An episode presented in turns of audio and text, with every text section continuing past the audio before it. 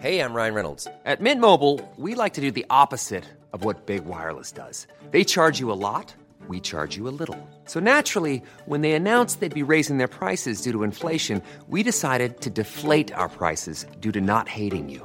That's right. We're cutting the price of Mint Unlimited from thirty dollars a month to just fifteen dollars a month. Give it a try at mintmobile.com slash switch. forty-five dollars up front for three months plus taxes and fees. Promo rate for new customers for limited time. Unlimited more than forty gigabytes per month slows. Full terms at mint mobile dot com. Burrow's furniture is built for the way you live. From ensuring easy assembly and disassembly to honoring highly requested new colors for their award-winning seating, they always have their customers in mind. Their modular seating is made out of durable materials to last and grow with you. And with Burrow, you always get fast, free shipping. Get up to sixty percent off during Burrow's Memorial Day sale at burrow.com slash ACAST. That's burrow.com slash ACAST. burrow.com slash ACAST.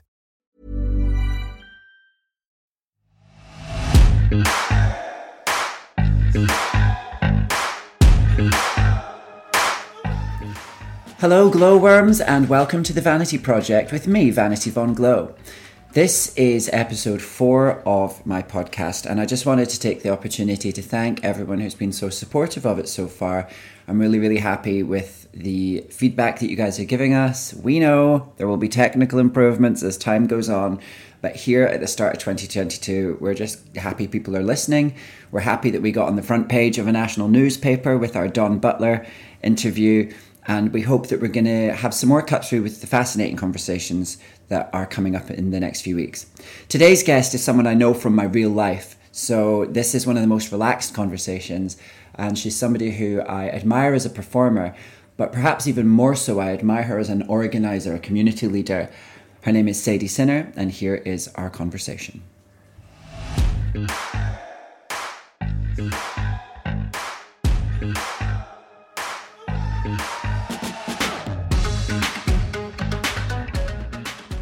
Today on The Vanity Project, we are joined not just by a fabulous performer, but actually by a friend of mine, the first performer to come on as a guest so far.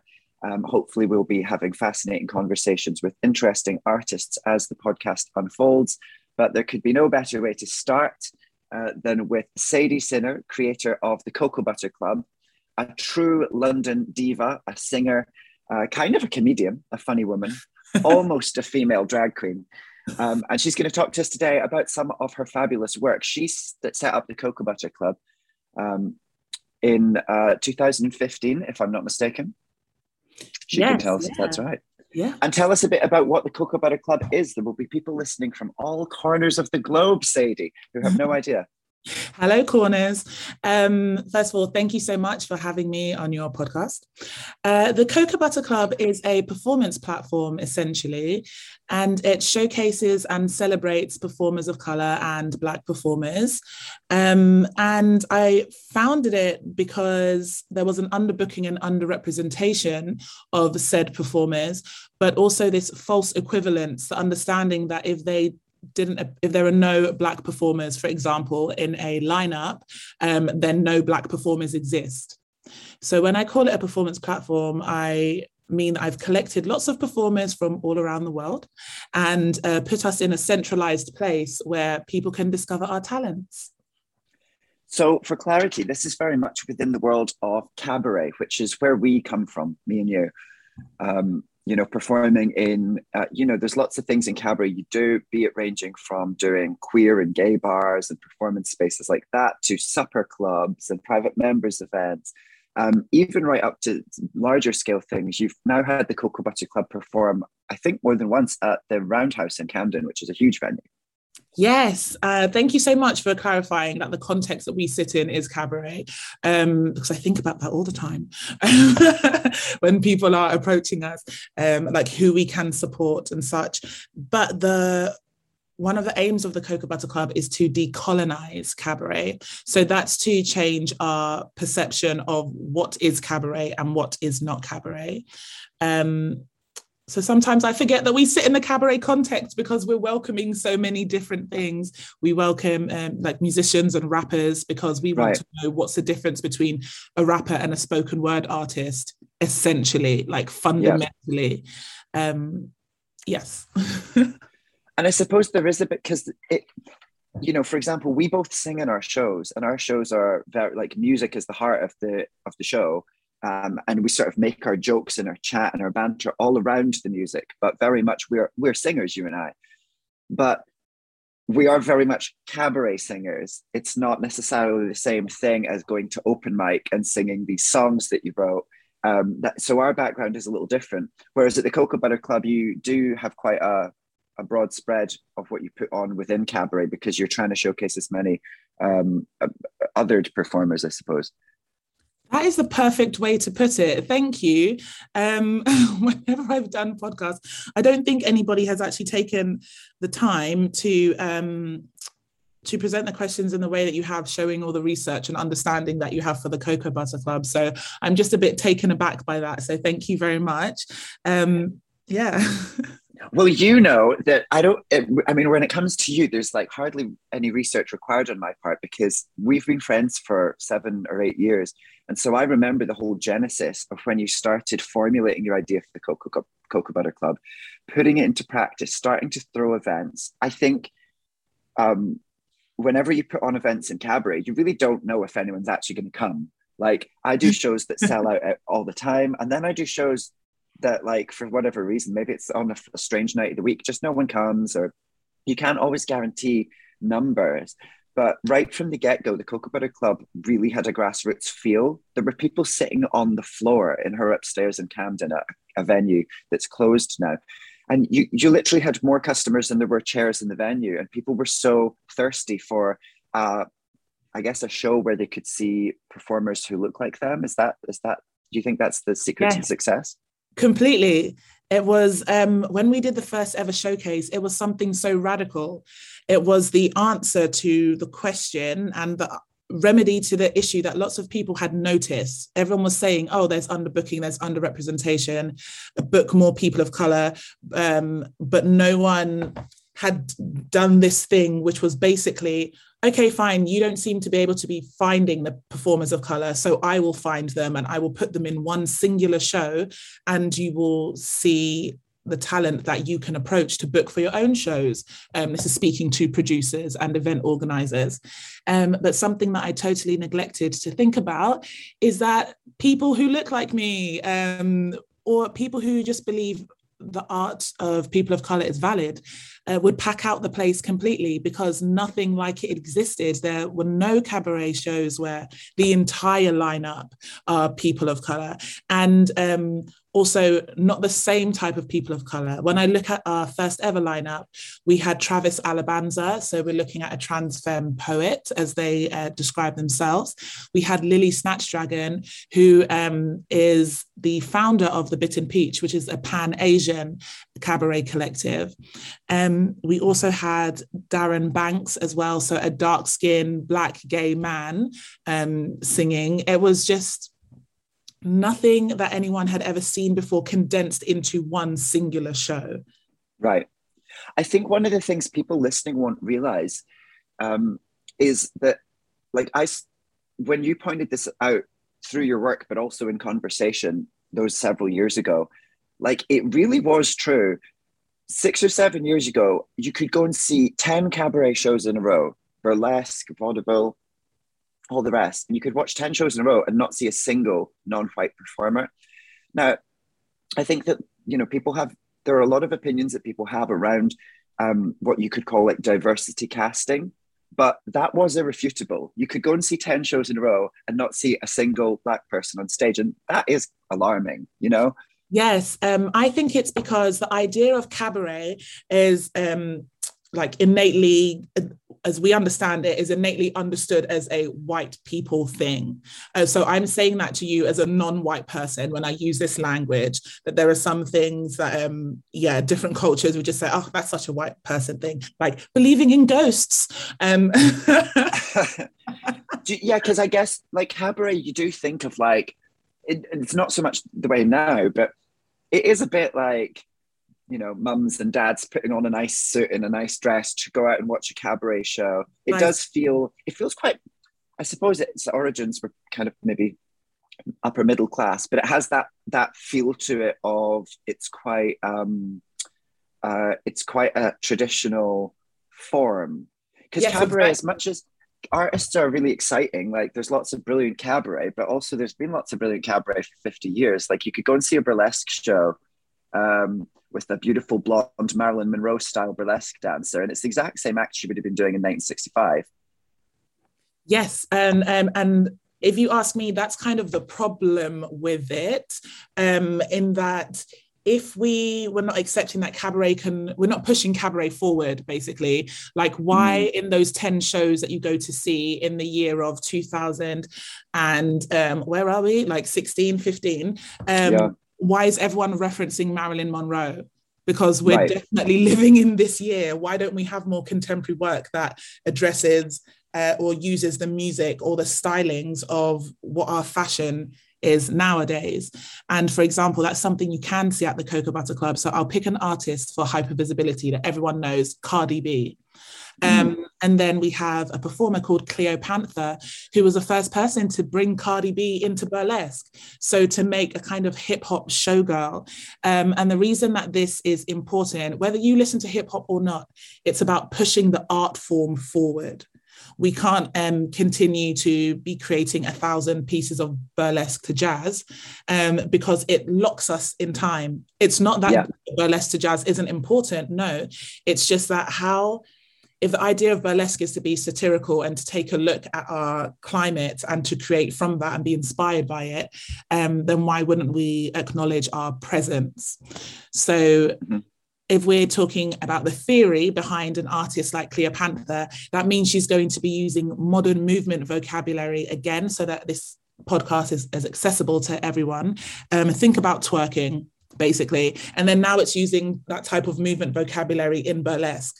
And all that's done is made a burlesque piece that is unapologetically from the two thousand tens. We can tell it when we look at yeah. it, look at the material, what it's referencing, when we listen to it. Um, But as a byproduct, it also opens up the craft of burlesque to someone who does enjoy listening to hip hop music. And then they're like, what? You can dress as a showgirl, or you can put all these rhinestones on and be dancing to Cardi B. Um, and it just opens up our art forms, if anything, if like the smallest thing that it does. So it stops being this exclusive, kind of hierarchical, inaccessible thing. Um, Because the whole idea of cabaret is escapism, and that's for everybody. That's not reserved just for the upper echelon. Absolutely. You have a background actually in movement. So you're a singer now, um, but your qualification was in, was it contemporary? What, what was it? I can't remember. Yes. It, I always, in my mind, I pictured you like, you know, doing a dance class, but where instead of dancing, you have to like be a feeling. Oh, you're very right. Very Martha Graham over there. And yeah. Yes, Duncan. Um, it's, uh, yes, so my degree is in contemporary dance. I've always loved to move. Um, I think that also was part of my wanting more for burlesque. Um, and I say that as someone who doesn't do burlesque, but just watches a lot of it and has lots of friends who do create it. Um, I know that I wanted to just see it be more accessible to bodies that it's not in, it's not understood to be inherently given to. So when I say this, I mean, if we think of burlesque, we think of Dita Von Teese. So we're already thinking of this very slender, small, petite person. Yeah. So um, through my contemporary dance work, which taught me, by the way, that any type of body can do dance. And right. it looked different in all of our bodies, and it's still valid. And I didn't have that confidence when I was learning ballet and everything when I was growing up. So I guess I wanted to see that in burlesque, that every type of body can do it, which was already happening. I'm not saying I've come along and said um, all different bodies in burlesque. If anything, that's the house of burlesque. Um, but something that I have done is said, let's look at different cultures and let's look how that manifests in our bodies and then in what we create. Yeah. So in a way, your work is about, it's about reach, it's about connect, because art's about connecting. So it's about trying to connect to more and more people, to bring people in, to invite them in. Um, I always think that, um, like, anytime I've been to the Cocoa Butter Club over the years, I like, it's literally a show that you want to be in, like the energy. There's this real, um, I don't know, there's this forward thrusting shared vision from all the performers. So it's like watching a group of people who all are have a shared mission. There's something about, like, that's what you get when you see a really good band, right? That, that like that band has their whole vibe. They're about a thing. And it's like, it's very exciting. It's something that you want to, um, it's great when you watch performers and they, they like convert you to their cause, you know? And I think that one of the things Cocoa Butter Club does very well, because I, I'm aware there are other sort of derivatives. Since you started doing the Cocoa Butter Club, other people have seen, great, we can also create our own church too, where we can showcase um, people of different uh, different backgrounds, different bodies, different uh, ethnicities and all the rest. But I do think that aside from its, from its, I suppose, political mission statement, the Cocoa Butter Club actually, I've never seen a weak performance. Like, it stands up completely on its merits as a show anyway. I think like that's that's that's the real mir- miracle is the combination of the two, because it is such brilliant like cabaret. Thank you. I am, oh, thank you. Just having a moment. That was really, really beautiful of you to say. And um, I'm going to play that to everybody um, when all of this is sorted. Um, I will say something, actually, um, because we think about this all the time. Lots of people do say that, like, it's unlike any other cabaret that they've seen. Um, and I'm just going to take a moment to toot my own horn. And I strongly believe it is the way that it is because I am the person at the most behind it. Um, now, I'm not, it is not an island at all. And we have certainly performers who feel like the vertebrae. We have performers who feel like they are the D N A, performers who feel like they are the muscles, and um, those who feel like they're the skin. Um, but I do think that there is something about my approach and my love for all of these performers, and it's genuine. I think of us as family, which sometimes can be a bit difficult because actually it's a business. Yeah. Um, but we have different tiered shows. So we have our showcases, which is very community vibe. That's very raw, powerful. Is it palpable? That's it. Yeah. Energy. Yeah, quite yeah. Immediate. Yes, exactly. And that's where you discover the brand new talent. Um, and it's through there that we nurture the talent to get ready for uh, other commissions. Say when we go to do Brighton Pride, if we go into a members club. Um, and then from there, we also develop to like the real elite, elite performers. Those are the people who can commit. Those are the people who are trained for many years in aerial and fire and such, and can help us execute the vision for our biggest productions, such as our Underbelly shows.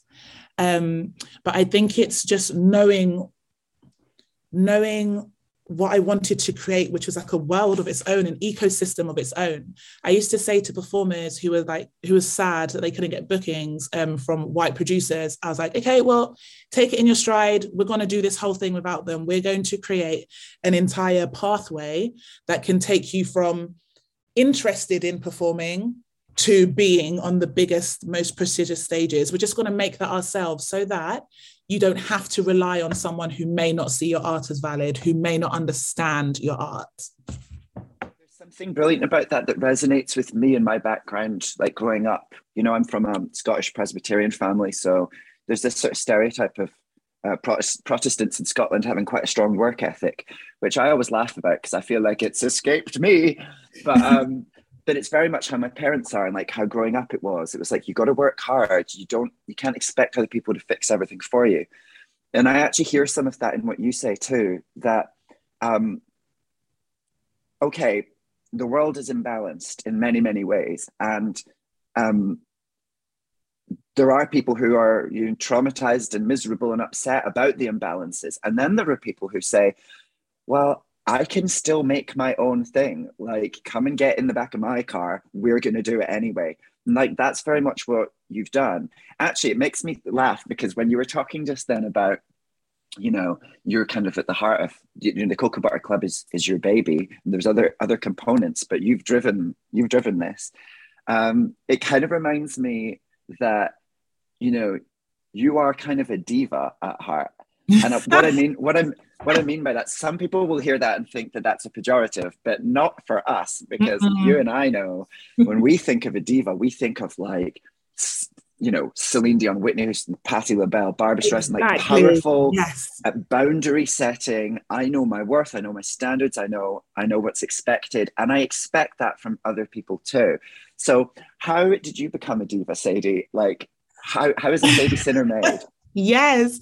Sadie Sinner is made by a mother who is one of thirteen children and a Capricorn. Um, so I accept you'd have to subscribe to astrology for what I meant by that. Um, it is basically someone who grew up surrounded by lots of other people and just has an innate duty of care for other people um, mm. and wants the best for their family, ultimately, um, and recognises that they can have a role in steering that. They don't have to be at the back. They can be the one at the front calling the shots and expressing what's a non-negotiable. Um, so my mother is just absolutely wonderful. I'm first generation. Uh, our family's from Zambia. We're first generation here in the U K now. Um, and... My entire life was filled with little faux fur coats and like matching berets in my hair with my cousin, um, and just looking a bit glamorous. And um, I don't know, it's, it's your mum is very glamorous, isn't she? For, yes, you know, exactly. The, the fabulous Justina, her her work is in sort of like human rights. Yes, you know? In philanthropy, so, exactly. So the um, things you've described on a personal level are like it's her work as well. She's made her, a life from that type of um, commitment. Exactly. And she just taught me that you look after other people and you do it with grace. You can um, you can fight and argue with grace, and you can walk away as the bigger person. Um, and that ultimately, we have a saying in the whole of Africa. The one time we'll refer to the whole continent as one thing, um, which is Ubuntu, which is I am because you are. Um, and that's just something that I've always grown up with as well. So I guess what I'm saying very chaotically is my mum taught me um, to have grace and to care about other people, but to also speak up when something is wrong and to be a leader and to set the standard of how you would like to see things. And yeah. Those are transferable qualities. They go into how you carry yourself, how you look, how you engage, how you fight for things. Um So that's how I became a diva, also my Aries moon, but there's that astrology again. I like that idea of what was the phrase again from the, the phrase from the whole of Africa? Oh yeah, Ubuntu. So I Ubuntu. am because you are. Yeah. I am because you are. It makes me think of something that's crossed my mind post or during the pandemic, which is I've always thought of myself um, as being fairly self-sufficient.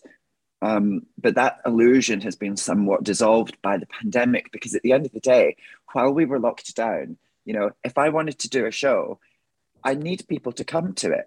If I want to throw a dinner party, I need people to come to it. Like I need, we need other people to be the the, the, the thing that we want to be in, you know, in many ways. And actually, um, you know, that was quite humbling as a performer to come to that realization that, um, you kind of need the trust and confidence of the audience. Um, yeah. Generally. And that's what I, so I was thinking that that's something that when we see like great divas on stage, as I am obsessed with, and, you know, we've, we have had so many nights where you've been at my house and it, there's, you know, you know, two Celine Dion concerts in a row going on and all that. And like, yeah, just the trust that a performer can have with an audience is kind of a wonderful thing. Yes, um, if you don't mind, I, I'll hone in on that for a moment. So when, yeah. people, when the audience at the Cocoa Butter Club are like, wow, such an incredible show, um, I say it on stage, but I, I really I really mean it sincerely. We are but a reflection of our audience. Um, so that's multifaceted. One, we don't really go into places where there aren't people that look like us, because that would yeah. be spectacle. That would be like, we brought in all these black people to show us how they do cabaret. Um, right. That just like wouldn't work. It's voyeurism. Yeah. Yes, exactly. Um, but sometimes we do have, you know, only a couple of people, a couple of black people, a couple of Asian people in the audience. Um, but what the audience comprised of our allies give us is um, like an unshaken belief in what we are doing. They want to see us win. And I always say this to our new cabaret acts whenever they're afraid. They're like, I'm going to mess up. I said, no, something magical happens at the Cocoa Butter Club. Everyone wants you to win. Yeah, yeah, exactly. Coming to the show, they already believe in you, and not necessarily from like a pity point of view either. They just want to celebrate you. They want to see what you are bringing to the table. Um, yes, yeah, and that's because we're only able to be our most unapologetic selves because our audience basically allow us to be. They hold the space for that for us. Um, yeah, and I just really wanted to honour and acknowledge and thank anyone in case they are already an audience member of the Cocoa Butter Club, um, because we're only able to be who we are because of our audience, really. I think about that myself as well, because um, actually you cracked me up when you were, we, we did a show a few, like a month or two ago, and uh, it was myself and you and, and another performer, Soraya, and you came out, and I suppose like the most of the audience were kind of my audience, so you came out and were like, I have never been in front of this many white people in my life. Yeah. And um, and my audience, I think this the sort of, there's that thing of like, audiences want the performer to succeed. One of the things I'm grateful for with the people who come to my shows is they really have a very sharp and acerbic sense of humor. So they, so yeah. that's kind of a gift to the performer, because I'm I'm not a particularly risque comic in my humor, but that's because my audience trusts and understands that when you wander into the into the gray areas and things get a little old, they really trust your best intentions. Yes. And for example, you know, there's audiences that come to my show have a, have a thick skin, they've got a backbone. Um, I think that that's a symptom of, that's one of the things that happens when your audience is largely gay male, because I think gay men have had to develop that from growing up. It's kind of what goes into drag a lot. Um, but, you know, they're happy to be ribbed ribbed, I suppose, for their whiteness by you, because here you're about to, you know, sing the roof off and give them a great show, and there's just so much goodwill. Um, and it was there was a great, well, that night in question had its had its problems when the power went out and everything. But that was such a fun show to do because we hadn't performed together in a while, and I was reminded yes. of like uh, a sort of a, a clash of two different. Well, not a clash of two different tones, but a blend of two different tones. No, I understand what you're saying, because, um, again, when we met each other all those years ago, we were different versions of ourselves as well. Yeah. And as we've grown and we've honed our crafts, and we were already really excellent then. So what? Like, what? What? But, um, yes, and now as we do, like, not see each other as much, and we're developing our own, because we used to perform together a bit as well. So now we perform yeah. our own audiences and have our own fan bases. But um, I want to make it very clear, when you do invite me to something, yeah, I never feel like, oh gosh, it's just going to be me and I'm going to be the other in this space. Um, because if our audiences are a reflection of the artist, and I actually, that's for another podcast for another time. Um, but um, yeah, you you are a very intellectual and just, I don't know, open person. And open, when I say that, I mean for all life experiences. Um, yeah. And I think that is reflected in your audience as well. And the reason that we're mentioning this now is because um, it's a, it's the word pre- prerequisite. Like it has to be, it has to be that the way that you're wired. You actually yeah. can't go to a cabaret show. Um, Oh, great example. Bless their hearts. Some girls up north had a lovely cabaret show. They got an email, complaint email saying, you didn't tell us this show was going to be political. You didn't tell us that the acts would not like Donald Trump and would be mentioning them. But here's the thing. You need to go to a cabaret show actually being willing to see both. Being willing to see someone who loves Donald Trump and being willing to see someone who hates it and is going to talk about that as well. Um, like you just can't put yourself in a space to go see entertainment if you already have this really strict idea of what it should be and what it should not be. Um, so I guess I'm I can't think, I have to say, I can't think of a cabaret show I've ever been to where some of the performers are pro Donald Trump, um, personally. Oh. I I wonder, because there's definitely someone who has a name that's really close to that, and I'm like, why would you pick that as your performer name? Um, oh, that's right. There's there's a drag queen called Donna Trump, right? Yes, yeah. And then I'm like, I've never seen I've never seen Donna. I don't know what she does. Yes, and um, and I don't know if it's Donna or another one who does like who, as we say, Cheetos themselves up and everything, and just does a Donald Trump. Uh, right. act. And I guess what I'm saying by that is there might be someone equally in the audience who's like, I can't believe someone would even dress up and do this character. Um, and what I mean is everyone has to shake any of their expectations when they're going into these spaces. It's what will allow you to enjoy it the most, and also allow the performers to be as different and as varied as possible. Otherwise, you're just seeing versions of yourself talking back well, rhetoric you already love. How is that? It's funny because I do think that I think that is actually a bit of a problem in cabaret, funny enough. So we might see this slightly differently, because I think I think that if you go to almost any cabaret show, somebody could say, you know, fuck the Tories, and in brackets, fair enough.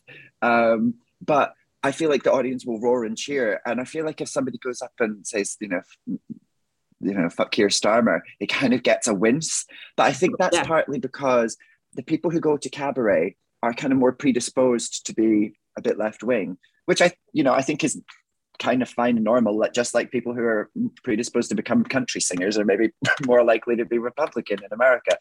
There are certain art forms that suit certain completely I don't know, belief it, it systems. Yeah, we kind of get these feedback loops, these circles of just being p- the people that you agree with, the people um, in right. your same quote unquote culture. Um, yeah. And I I think that you are right. And I also think that there's space for y- you to not know every single cabaret that exists ever. Um, yeah. And we might even be pricing ourselves out. Like we might have to look at um, a really high-end cabaret in a certain type of venue um, where most likely the people who patron it are themselves conservatives and yeah. such, because then you bet that content is actually going to, maybe they don't have a drag queen come on and do a Donald Trump act, but the, the performers we're seeing, everything is quite homogenous. It's quite the same um, because it fits into what that is. Um, But yes, I. You didn't ask for a solution, and I don't think that there is one at the moment. Of, I don't think, I, and it's not our job to, you yeah. know, to to sort of necessarily resolve. I would Do you know that way where like things just amass in certain places, like plaque on your teeth? It's like, you know, people as humans, we congregate in groups of people who are like-minded. That's kind of a, you know, I think yeah. that. It's one of the reasons why, um, as you know, I've you know I've banged my drum many times about free speech, and that's because I think that free speech is a way that we. It's not really about what you get to say; it's kind of about what you get to hear. So for me, I think of free speech as holding free speech as a value is a form of like moral hygiene that we need to do personally to make sure that we're always open to new ideas, even if, on the face of it, half the things you would hear that. You know, are covered by free speech are just dumbass, stupid ideas. But I feel like that's kind of a way to keep yourself from becoming too covered in plaque, you know, and and and stuffy. I actually radically agree with this. Um, there's something in my practice when I'm talking about redistributing and reclaiming the narratives of bodies of color or queer bodies. Um, uh, I speak about uh, comfort in discomfort, basically. Um, And I'll say in this kind of story way, um, there is a particular personality online that um, says some quite outlandish things. And lots of people are like, don't follow this person. Um, I actually do follow this person. And um, someone tried to pull me up on it. Like, how can you? They've said things that are homophobic and such. Um, They've said things that are homophobic and such. And my response is because I need to know the homophobic rhetoric that's going out there, actually. Um, yeah, you, you, you want to keep your eye, like you live your in your world. Close, yes, your it, closer. Precisely. Yeah, I actually want to know what's going on. I want to know what's the most dangerous thought someone can think, and um, maybe that's because I've grown up my whole life as a dark-skinned black person. So actually, I've been quite exposed to some of these things already, and I know just because you close the door on the person saying it doesn't stop them from saying it. No. And if you um, cut off your ability to be able to hear what's being said, then you actually, then everything is an ambush. When that person suddenly yes. comes for you, you didn't know where it came from. When if you had been monitoring the entire time, you can, it's how you can predict what's going to happen next. Uh, there's about to be an onslaught of aggression against, um, you know, uh, trans people. We know this because we see when we look at The Guardian, we see when we look, we see what people are writing, so we can now prepare ourselves for what is to come. But if we didn't see any of those articles or anything, and we live in a world where we think that everything is safe and wonderful for those people, um, yeah, I just, I think that we need to be aware. Um, and I had never thought right. about the way you said it. People can be quite um, squeamish, I think, about like language that's jarring or hurtful. And I understand why, because nobody wants to be hurt. Like, I, you know, I didn't have a single day growing up in high school. Like, I mean this, literally not a single day where I wasn't called a faggot or a gay boy or something like that. By, I mean, it was funny because it's endemic, by kids who were younger than me.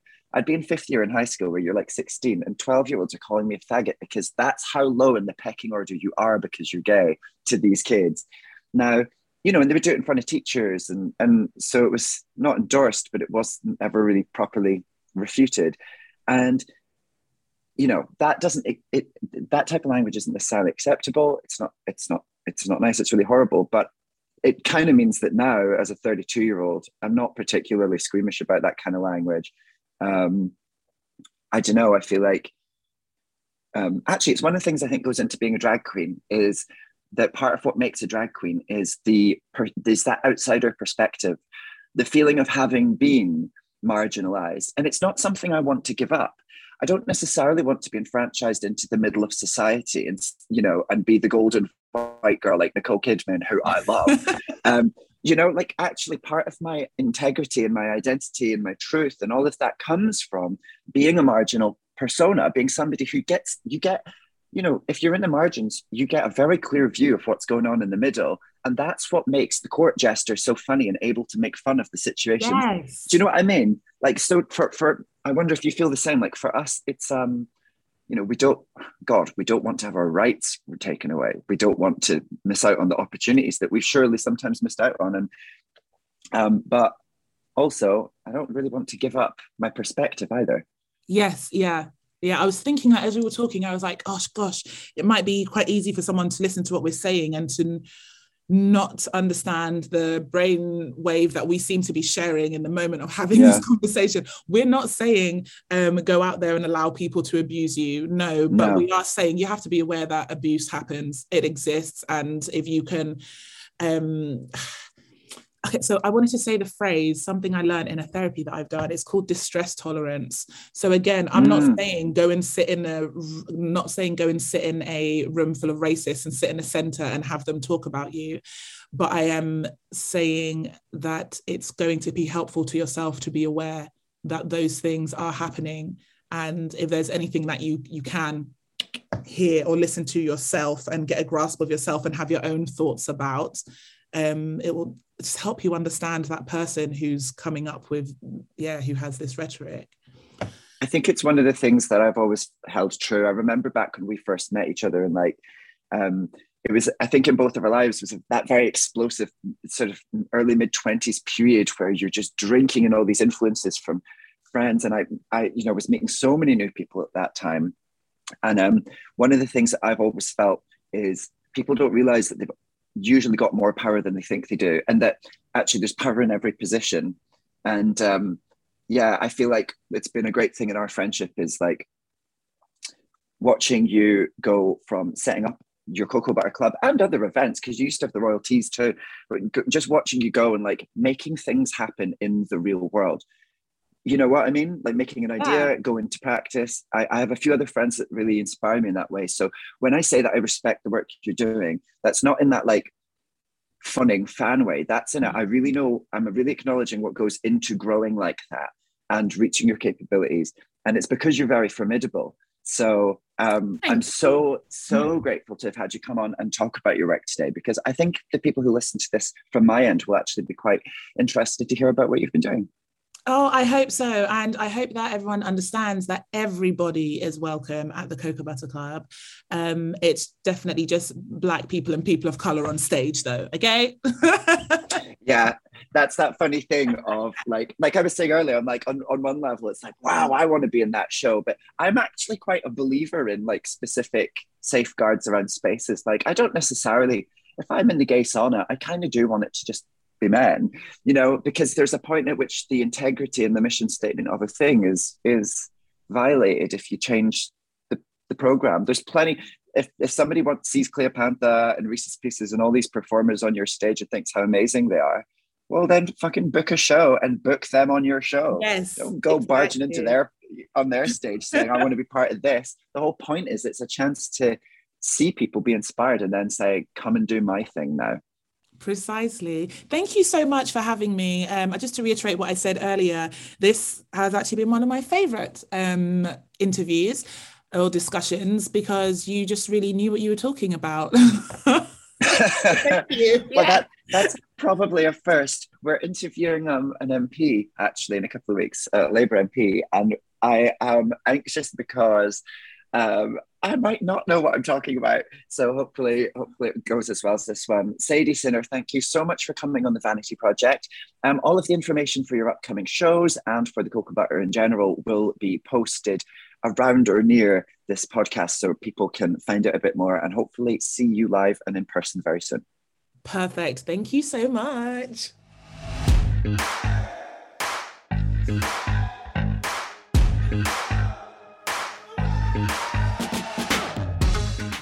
Every week here on The Vanity Project, we reflect on the discussion with the main guest, uh, with one of my friends from the world of nightlife and cabaret. This segment is called Queen's Corner, and today's guest is the queen of the cult movies. It's none other than Bunny Galore. Hello, Bunny.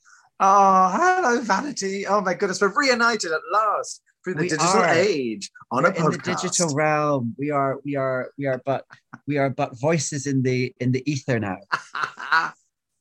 You are a drag queen who um, is probably best known for your commentaries and analysis of horror movies um, on uh, some of the T V channels where they show horror shows. You love a cult movie. You love The Bride of Frankenstein and the Draculas and all of that stuff, don't you? Oh, totally. I love the way you make me sound like really, uh, like I know what I'm talking about. And it's a very classy show that I do. Um, it's more like a cave painting back to the old days of T V. I'm dragging television back to the nineteen seventies, kicking and screaming. One That's viewer an aesthetic at a time. choice. That's an aesthetic choice, isn't it? There's so yes, much. I am an aesthetic now. choice. Yes, thank you, Vanity.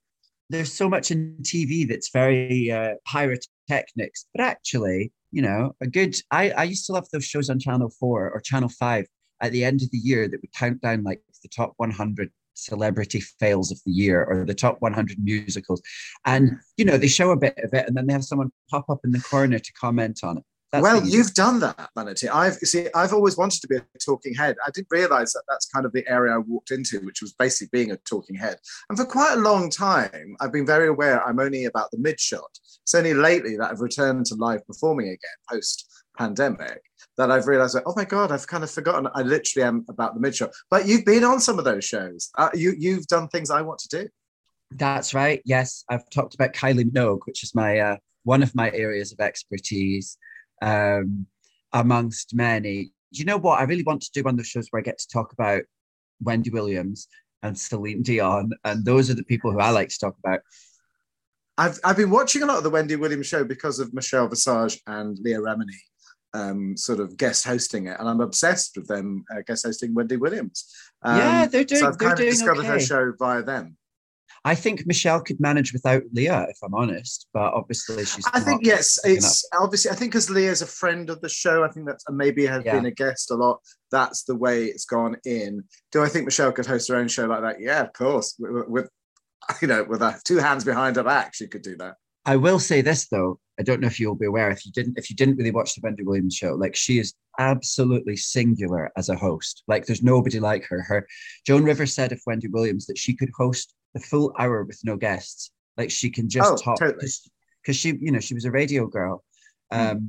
And I really like when I was talking to Sadie about divas. Like I see Wendy Williams as a diva, somebody who's just when they're in their flow state and they know exactly what they're doing, they are just quite yes. quite wonderful. Well, what I mean is I've discovered the show is I, I'd never watched a whole episode because I didn't think it was available in the U K. Yeah. So I'd only ever seen clips.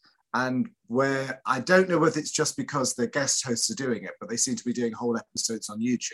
So mm. I've been sitting down and watching an unedited episode. No adverts, but yeah. so that was really lovely to see whether I, I would totally watch the whole Wendy Williams show with Wendy Williams if there was that. that you um, need to get B E T. You can get B E T, which I think is Black Entertainment Television.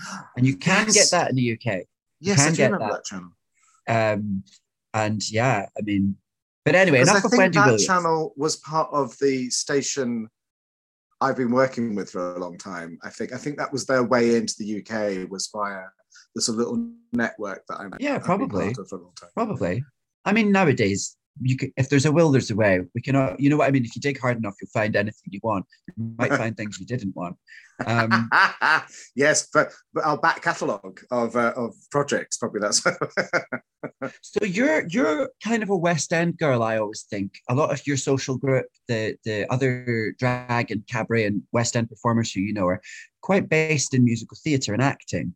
Um, yeah, so my I, I kind of. Uh, I've always had this duality of working in theatre as well as with Bunny Galore. And there's some times when I work a lot as Bunny and there's sometimes I work more in theatre, and it's kind of gone from one side to the other. I think that's possibly come from uh, training in musical theatre and being based in it. And uh, I always did pantomime, although I've kind of stopped a little bit now, partly because of the pandemic.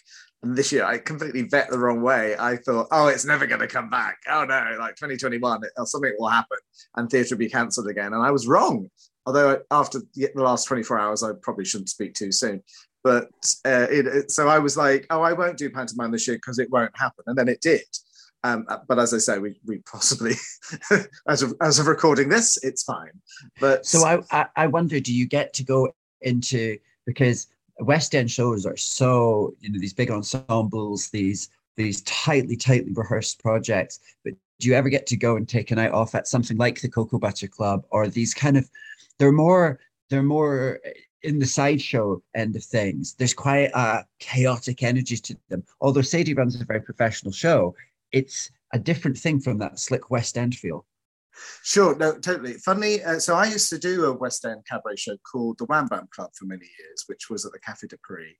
Uh, and I, as far as Bunny Galore goes, she literally landed and kind of rode the wave of that neo-cabaret in a, yeah. from two thousand six onwards, when really the gay scene wasn't very um, articulately clever, perhaps, in their choice of what you could sing. Like, you couldn't sing musical theatre back then so much in, in on the on the gay scene. So I, thankfully, when that came along, because Bunny Galore almost died around the mid-noughties because there wasn't really uh, a place for her to exist, apart from being in like a, a one-woman cabaret musical theatre type show in a fringe theatre, which I'd done. I'd done at Edinburgh Fringe, but I was really kind of couldn't find the right area. And then suddenly that neo-cabaret came back. And I rode that wave for years, you know, and um, and worked with a lot of exciting artists uh, uh, throughout the whole spectrum. And it was very, uh, although it was quite vintagey and raw, it was really interesting listening to what Sadie said about, but I would say that we were probably a little bit, we were very mainstream. Yeah, uh, and our audience were white middle class. Yeah, uh, because it was a big commercial West End show. Yeah. So I found that really interesting what she was saying about uh, I, that, and I, what, I, I've seen things change much in the last five years. In fact, I went to see Bitten Peach uh, a couple of weeks ago at the Vauxhall Tavern, which was I loved, I loved so much. And I, I part of me thinks it's such a shame that I don't want those artists to feel like they have to create a world where they feel segregated. But on the other hand, I applaud anybody producing a show where they feel uh, uplifted, but I'd rather we all be integrated together, obviously. Yeah, well, I think that, and the good thing is we can have both, you know, in just the same way that, you know, I might prefer a night out at a, at a gay club, you know, surrounded yes, by yes. by our friends and family in the gay community. But I'm also happy, if under duress, to go to a straight club and have a night there. It's just nice to be able to have your retreat. And I think that what's, because what Sadie, when Sadie set up the Cocoa Butter Club, um, which I think was the first in, in the wave of, of these sort of, um, of these specific cabarets for people of specific um, racial backgrounds, um, when she set it up, it was like, it was for a lack of that kind of thing. Mm. And I would say that in drag, I'd say that in drag specifically, I always think of like Sandra, who's absolutely hilarious, son of a tutu, these drag queens who are, who are people of colour. Um, drag wasn't necessarily as white as cabaret generally, but burlesque in cabaret, I did feel was quite, I think that neo-burlesque popularity emerged in the late two thousands was very like a white girl thing. Um, yes, very, very much. You know what I mean? I remember it was quite, we had, and a bit mumsy um, as well. As far as the burlesque girls go, yes. That, uh, Wham Bam was a variety show, so you would have, you know, uh, acro, aerial, comedians, um, singers, Bunny Galore, uh, as well as Butler. So w- I think there was a lot more diversity with some of the other uh, types of uh, performers, not so much with the burlesque girls. And I, we had a, a troupe of dancers, that the Wham Bam dancers. So we tried to introduce a bit of diversity there. Not that they were ever hired for any other reason apart from them being wonderful people and good at their jobs, but yet you, you would try to bring a little bit more sort of diversity. I don't know, that was a conscious thing, or maybe we just maybe just something that we wanted to do, perhaps. But I think there's something about aesthetics in cabaret is that I always think if you're making the poster for a show, I mean, I tend to be the only person in a show that I do. Like it's me, and so if it's a poster, it's usually just me. But and so got, should it be? and so should it be. If you're doing a variety show, like you want the evening to sell an idea of everything. You know, variety is the spice of life. So you want people who look um, kind of different in your show. As that, for me, that's an aesthetic thing. Aside from the diversity sort of motivation, it's just that you want something that is vibrant and colorful and and with various perspectives. Like I say, unless you're coming to see the Vanity Bungalow show, in which case there will be one perspective and it will be mine. No, totally. I love the idea. I, I think I heard that right, that Sadie was saying she they've created like a database of artists. Did I get that yeah, right? That's right. Which yeah. I think is genius, because um when So one of the things we worked on together, obviously last year, at my lockdown show, which was Loosely Baked, which is the drag queen version of uh, Loose Women, Loose Women that we did together. Uh, the, funny enough, the one thing I was struggling with was to add diversity uh, when I was trying to, obviously I cast it from the sense I knew certain people, but I really wanted to find someone wonderful. And that wasn't, you know, looking like the rest of us kind of thing. It would be far more um, somewhat exciting. And that's, I found Mahatma Gandhi eventually, but that was through scrolling through uh, Instagram for ages, because I just didn't know. And, that, and somebody that would be available and in London that could come and do the show. I think that people are really appreciative of just honesty about um, when when we're when you're trying to cast five people on a show, or you're trying to put put something together, you want it to, Um, at the end of the day, you want it to satisfy a few objectives. And if you're communicating it outwardly, you do want people to feel that you're communicating to them. And sometimes that might be that you want to have people from lots of different backgrounds, racially, sexuality, et cetera, et cetera. I don't think there's anything wrong with that. I think that um, that's something I've, when I cast for my brunch shows, it's something I've never consciously thought about. And then when there was the huge debates going on around diversity casting and stuff like that a few years ago, I felt quite confident, because in my shows, just based on their talent and their brilliance, I have racially diverse casts for my brunch shows all the time, and always have, going right back to when it was like me and Tace and Caramel and Kiki Snatch and stuff like that, and um and booking acts who are from, you know, who are different races. And to me, that's like putting on a, a vibrant, colourful show. Um, totally. I think what I, my problem, I realised a year ago, because I had been on probably the drag scene uh, for quite a while, I didn't really know any drag queens, yeah. anybody else. I know you, uh, Kitty Scott Claus and Ophelia Love. And that's why I asked you, because you were the first three people I could feel comfortable approaching about something which is wasn't going to pay any money, but yeah. I knew would be a good project, you know, a good showcase for us all. Yeah. Um, and that was where the problem was. I didn't know anybody else to ask, but also you're, you're three brilliant people. But and so it made me, now I think a year later, where I've been uh, performing a lot more, I've met so many more people. And I think also drag's kind of, you know, obviously exploded. This, this is what year. Sadie's whole project is about. It, it's obviously about the empowerment of the artists who she works with. I mean, at this point, she's almost like their agent. You know, it, it, I feel like a natural That's next great, step though. I think it's such a brilliant idea. That but is it's such like, a great help. Put yourself out there. And there's no doubt, like if you're stuck and you're tr- if you if if you're thinking, gosh, you know, I've not I've not mixed with drag queens in a few years, and I don't know who's who, and who are the people to book. And so you have a word to Auntie Sadie, and she tells you, she's like, well, do you know what? Do you want someone new that everyone's talking about? Here's so and so. Do you want somebody that's been doing this for years and they can do this? Get so and so. And like that's, you know. It's about setting up these mini institutions, just these little networks in which people can actually um, join the dots and link people up. Because actually, That's people know weirdly, if people can do that. I they'll... get asked a lot myself. I don't know why people approach me as much, whether it's because I'm a kind of a link between the media world and and theatre world and cabaret world, perhaps I get asked. Now, I always suggest, you know, you always stop best, you know, uh, you know, so Ophelia, so Kitty as well, but obviously Kitty's got slightly busy now. She's too but, busy now. But like, and there's a list of people I'll go through depending on what type of artist they want. Um, as much as my humble opinion goes, and even then I'll suggest people, well, I don't know them personally, but I'll um, I'll I'd recommend, you know, uh, Caramel, or I'd recommend, you know, whoever I thought was fabulous, or, uh, or Why Is She Black? I always, I love her. I really want, I really want to work with her. I want to do a show with her. Why Is She? It should be amazing. Um, but it's, it, it's, I always have a, a list of, and I don't know why people ask me, because I, I, a year or so ago, I didn't really know that many artists. I didn't know many other drag queens, intentionally. Maybe you need to set up an agency. There's probably I enough do, queens people out keep there. On telling me that, and to... I, I probably should do. I probably, no, I mean, I wouldn't charge people. I just want to kind of, I, just a, a, a gestalt of drag would be fabulous. Well, I, I feel like, God, if you're not charging people, then I wouldn't even... fucking sit up and answer the phone. um Bunny Galore, thank you so much for joining me for the Vanity Project. I am, you know, I'm excited, but I'm a bit nervous about all these conversations with the different guests, so it's really good to have somebody from um you know, from drag and cabaret to just keep it real a bit at the end. So thank you for joining us for Queen's Corner, and hopefully... A pleasure we'll as soon. Always, Vanity. I love you very much. You're always so eloquent and intelligent. You make me feel like a cave painting as always, but uh thank you very much. I had a wonderful time.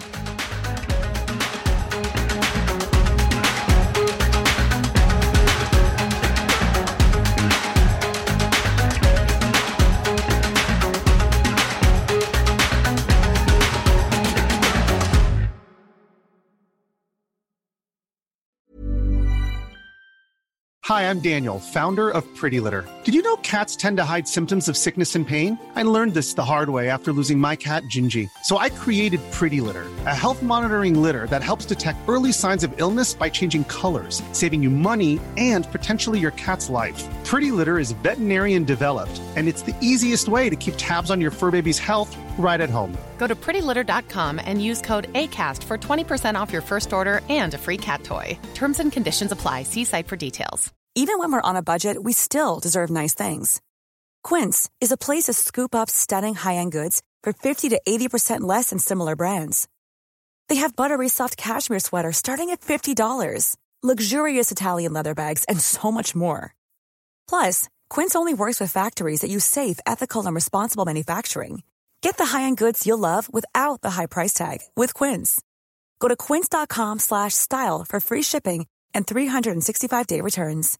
If you're looking for plump lips that last, you need to know about Juvederm lip fillers. With Juvederm Volbella X C and Juvederm Ultra X C, your lip look, whether it's subtle or bold, can last up to one full year with optimal treatment and no additional maintenance. Find a licensed specialist and see if it's right for you at juvederm dot com today. That's J U V E D E R M dot com. Add fullness to lips in adults over twenty-one with Juvederm Volbella X C or Juvederm Ultra X C. Do not use if you have severe allergies or a history of severe allergic reactions, or if you're allergic to lidocaine or the proteins used in Juvederm. Tell your doctor if you have a history of scarring or taking medicines that decrease the body's immune response or that can prolong bleeding. Common side effects include injection site redness, swelling, pain, tenderness, firmness, lumps, bumps, bruising, discoloration, or itching. As with all fillers, there's a rare risk of unintentional injection into a blood vessel, which can cause vision abnormalities, blindness, stroke, temporary scabs, or scarring. For full, important safety information, visit juvederm dot com.